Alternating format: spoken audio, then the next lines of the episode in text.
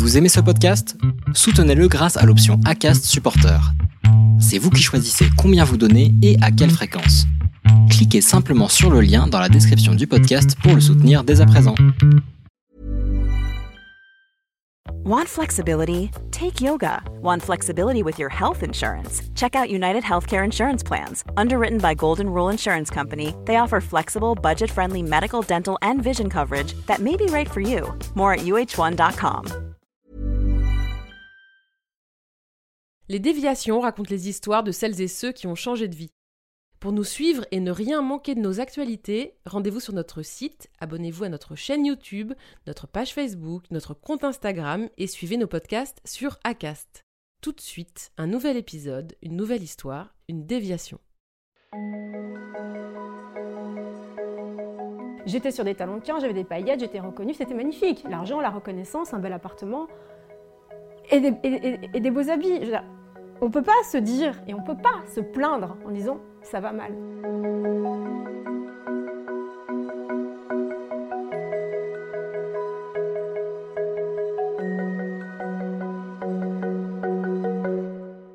Donc je suis Ariane, j'ai 36 ans et j'ai eu plusieurs vies. Alors j'ai été euh, styliste, chef de produit, j'ai travaillé pendant 10 ans dans la mode. J'ai fait un burn-out pendant deux ans, à l'âge de 30 ans. Et aujourd'hui, je suis, euh, je suis mes passions et mes intimes convictions. Donc j'ai écrit un livre et je travaille pour France 2 en tant que journaliste historique. Le mot travail me, posait un problème. Il me posait un problème intuitivement parce que je sentais bien que c'était pour moi un étau, une étiquette dans laquelle on s'enferme. Et j'ai compris, compris plus tard que j'avais raison finalement parce qu'en termes étymologiques, le mot travail vient du mot bon, mais aussi négoce, négocium. Le négocium, c'est vraiment le commerce, c'était l'activité qui était réservée dans la Grèce et la Rome antique aux esclaves ou aux gens qui étaient esclaves de leur passion, c'est-à-dire qui étaient esclaves de vouloir avoir de l'argent.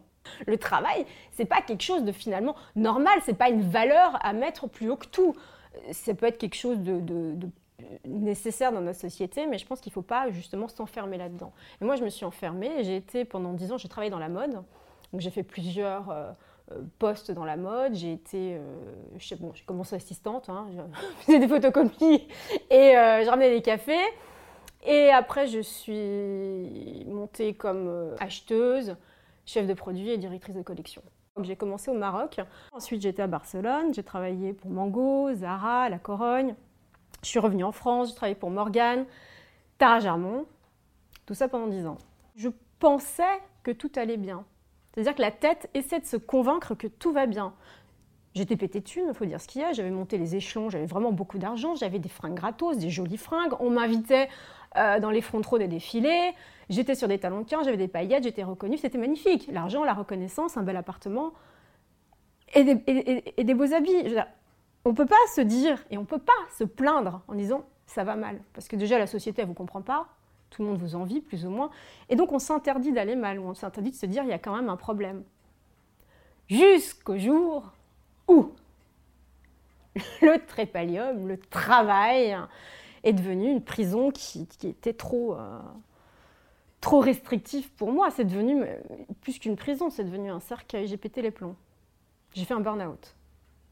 Du jour au lendemain, le vrai. C'est-à-dire que ça m'a pris en réunion, je m'en souviens très bien, qui, était, qui portait sur la couleur d'une jupe culotte. Faut le faire. hein. Voilà. Le rose n'allait pas et c'est devenu un scandale. On avait un défilé de mode euh, dans 2-3 jours. Pour ceux qui travaillent dans la mode le savent, le rose qu'on reçoit ne va pas. Il y a un pétage de plomb général, une hystérisation du, du- du débat sur le rose. Et là, je comprends une chose, c'est pas que je la comprends, c'est que là je la conscientise. Il y a un truc qui t'arrive dans la gueule, c'est comme un Boeing 747 qui te, qui t'atterrit en pleine tronche. C'est la vacuité de ma vie. Je me suis dit, ma vie tourne autour d'une jupe culotte. Voilà, ça c'est ma vie. Ou d'un collier de perles, enfin bon. Depuis dix ans, ça c'est ma vie. Et là, j'ai mis en mots, j'ai conscientisé ce mal-être que j'avais depuis quelques années et qui allait en grandissant au fur et à mesure où je gravissais les échelons. Je, je sentais de plus en plus que ça allait pas. Mais en fait, j'avais une vie complètement médiocre. Une vie vide de sens. Et ça, c'est terrible. Je l'ai appris d'ailleurs plus tard, Victor Frankl, un, éminent psychiatre qui a, été dans les camps de concentration et qui a écrit Man's Search for Meaning. Les hommes sont en quête de sens, et ça, c'est intrinsèque à l'homme. Si sa vie n'a pas un sens, alors il s'écroule. Ça, elle l'a compris en camp de concentration, justement. Euh, j'ai pris mes affaires, je suis partie. C'est-à-dire, je me suis levée, j'étais euh, comme un automate dans mon bureau, j'ai pris mon sac, je suis partie, je suis descendue dans la rue, j'ai pris le métro, je suis allée à mon appartement, je suis partie en pilou-pilou charentaise, gare Montparnasse, et j'ai atterri deux heures plus tard chez ma grand-mère, Mamie Pierrette, en Poitou-Charentes. Ça, ça s'invente pas, hein, je veux dire. Et je suis restée six mois. Six mois dans un lit, six mois en dépression la plus totale. C'est-à-dire que six mois sans, rien faire, je n'étais capable de rien. Le corps, à un moment donné, a cette sagesse qui impose à la tête de se taire. Il avait besoin de se reposer. Ça faisait dix ans qu'il était en tension, ça fait dix ans que lui, il avait compris ce qui se passait. D'ailleurs, j'essayais de le contraindre, hein, parce que pendant ces dix ans-là, pour me dire que ça va bien et pour essayer d'évacuer tout ce mal-être que la tête ne veut pas reconnaître. Alors je m'infligeais du sport à outrance, j'allais courir pendant 2-3 heures sur des tapis roulants, je prenais des cuites monumentales dans des soirées. Évidemment, c'était facile parce que là, les soirées mondaines faisaient qu'affluer. Donc alcool, sport, euh, burger, green smoothie, enfin bon, une espèce de cocktail explosif et à la fois dégueulasse qui me maintenait finalement dans ma petite cage, dans le hamster furieux qui tournait dans sa roue et j'arrivais à accepter ça au travers de ces artifices qui ont fatigué mon corps. Pendant six mois, je suis tombée dans un lit. Je n'ai rien fait. La seule chose, je pense, que j'ai fait, c'est respirer. De temps en temps, je pleurais, ça faisait du bien, mais voilà, je, ne pensais à rien. Euh, c'était à la fois terrible et c'était à la fois euh, ce qu'il fallait faire. J'appelle ça la petite mort. Et en même temps, la vraie mort parce que je ne crois pas que la mort du corps physique soit un sujet et soit un problème. D'ailleurs, Épicure disait Pourquoi avez-vous peur de la mort? Quand elle n'est pas là, vous êtes vivant, quand elle est là, vous n'êtes plus. Il n'y a pas de sujet. Or, la vraie mort, celle où on est encore là et auquel on assiste consciemment, c'est ce burn-out-là. Et cette mort est terrible parce que c'est la mort de vos croyances. C'est la mort à la fois de ce qui vous enferme, des prisons, d'où certains soulagements, mais en même temps de ce qui vous soutient, ces fameuses croyances. Parce que c'est à la fois une béquille et une prison. Et tout ce que vous croyez, tout ce que vos parents vous ont dit, tout ce que la société vous a dit, l'argent c'est bien, il faut avoir un travail, il faut être quelqu'un, il faut avoir un grand appartement, il faut gagner 5000 euros par mois, il faut être habillé en Chanel. Toutes ces choses qu'on vous dit, est-ce que vous croyez être quelqu'un de brillant, quelqu'un de bien, quelqu'un de responsable, à un moment donné s'écroule. On ne l'exprime pas avec des mots dans, dans une dépression, mais on le sait que c'est faux. Et vient cette grande question, hautement philosophique, mais qui est une réalité, qui suis-je? Qui suis-je et que vais-je faire? Et ça, ça devient un problème parce qu'il n'y a pas de réponse. Et je crois qu'on se relève, et moi je me suis relevée le jour où je me suis dit, tu sais quoi, je m'en fous. On lâche prise, et à ce moment-là, c'est là où on peut renaître. Et je me suis dit, eh ben je vais faire ce que j'aime. Premier truc que j'ai fait, c'est lire un Astérix. Non mais c'est con, hein J'étais chez ma grand-mère, si tu veux, c'est la maison de petite fille, euh, ma chambre de petite fille. J'ai lu un Astérix, j'ai lu un Club des Cinq. Et ça, ça m'a fait du bien. La deuxième chose que j'ai eu envie de faire, c'est de bouffer une tomate mozzarella. Et ça, ça m'a fait un bien fou. Je peux te dire que cette tomate mozzarella et cet astérix, mais ça avait le goût du bonheur. Comme jamais un défilé, un front trop avec euh, Lagarfeld et qui tu veux ne m'a pu m'apporter. Ou jamais une cuite mémorable, ou jamais un coït incroyable a pu m'apporter. Ce truc-là, c'était fou parce que j'en avais vraiment envie. Et parce que je, je prenais le temps de goûter les choses. Et je crois que pour la première fois, je me suis écoutée et j'ai cherché à savoir ce qui me rendait heureuse. Ça a duré un an, si tu veux. Pendant ce temps-là, euh, abandon de poste, donc moi j'avais pas de chômage, j'avais rien, donc niveau financier, on était quand même dans quelque chose d'assez sérieux, c'est-à-dire que mes économies s'amenuisaient à vue de nez, je m'occupais pas du tout de mes affaires à Paris, j'y étais plus, euh, j'ai terminé au RSA.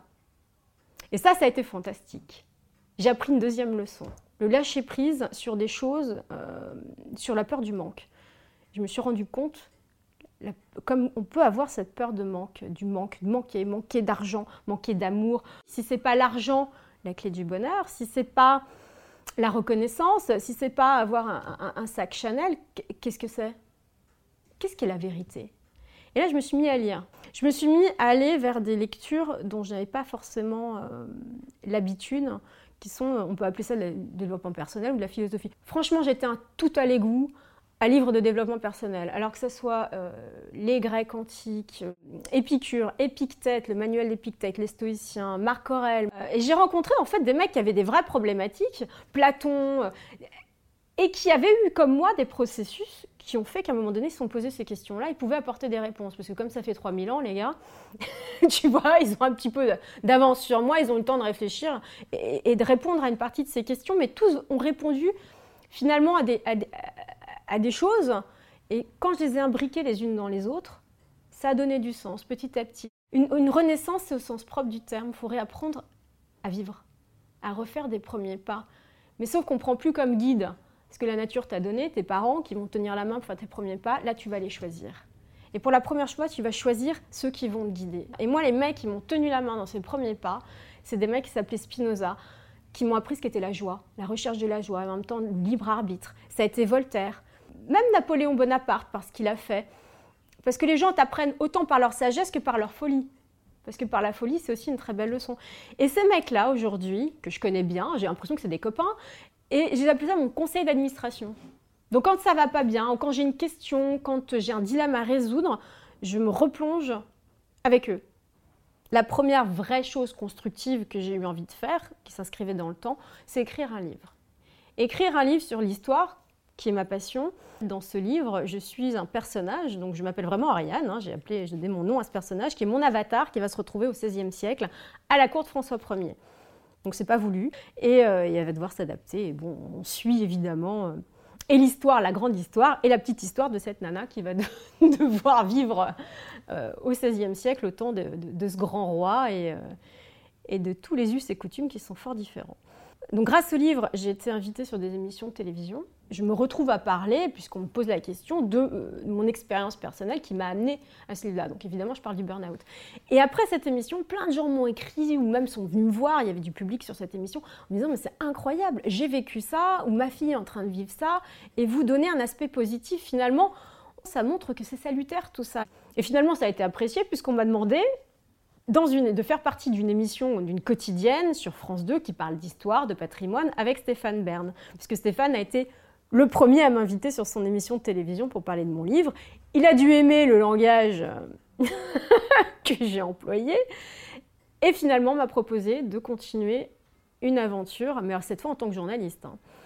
Donc là, j'ai appris complètement un nouveau métier euh, de journaliste télévision. Donc je devais faire euh, du plateau, être chroniqueuse, faire mes reportages également. Donc maintenant je suis journaliste et je travaille maintenant sur des primes historiques pour France 2. Aujourd'hui, cinq ans après, je suis en phase exploratoire. Et d'ailleurs, je suis en train d'écrire un livre. Un livre, alors, de développement personnel, je ne sais pas. Je ne mets pas tous ces mots-là, je ne mets pas des étiquettes. Tout ce que je sais, c'est que je fais un livre qui est à l'intention de mes amis. Je me suis rendu compte qu'autour de moi, est-ce que c'est une question générationnelle d'une époque. Plein de gens passent par ces burn-out-là, ou passent par des remises en question, passent par une quête de sens. Et, euh, et en fait, depuis quelques années, j'ai l'impression de me répéter à des amis différents, mais finalement toujours dire la même chose. Et je me suis dit, mais pourquoi j'écrirais pas un livre de ça? Déjà qui parle de mon expérience et qui parle aussi de ces sages, mais de manière claire et vulgarisée, parce qu'il faut quand même il faut les capter, hein, les Spinoza. Hein. Je dis trois fois la même page quand même. Hein. C'est parler de tout ce savoir-là que j'ai acquis et que j'ai également expérimenté. J'ai appris le métier d'acheteuse, de, chef de produit, de styliste, de directrice de, collection, d'écrivain, d'historienne, de journaliste. Tout ça, c'est rien, rien comparé à la discipline qu'il faut pour atteindre le bonheur.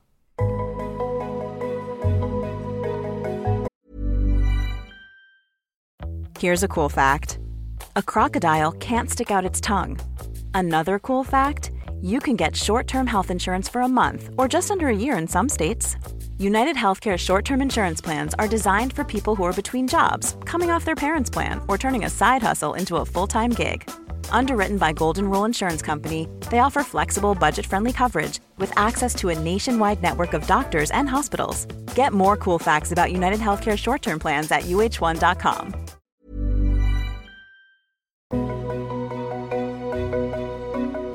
C'était un entretien mené par Laurence Velli et réalisé par Sidney Clazen. Commentez, écrivez-nous, partagez, taguez vos amis, réagissez avec beaucoup de cœur, de pouces levés et d'étoiles quand on vous le propose. Les Déviations est un média à retrouver sur lesdéviations.fr, Facebook, Instagram, YouTube, iTunes et tous les autres. Les Déviations n'ont qu'une vocation, raconter des histoires de gens qui ont changé de vie. A très vite pour un prochain épisode. Thank you.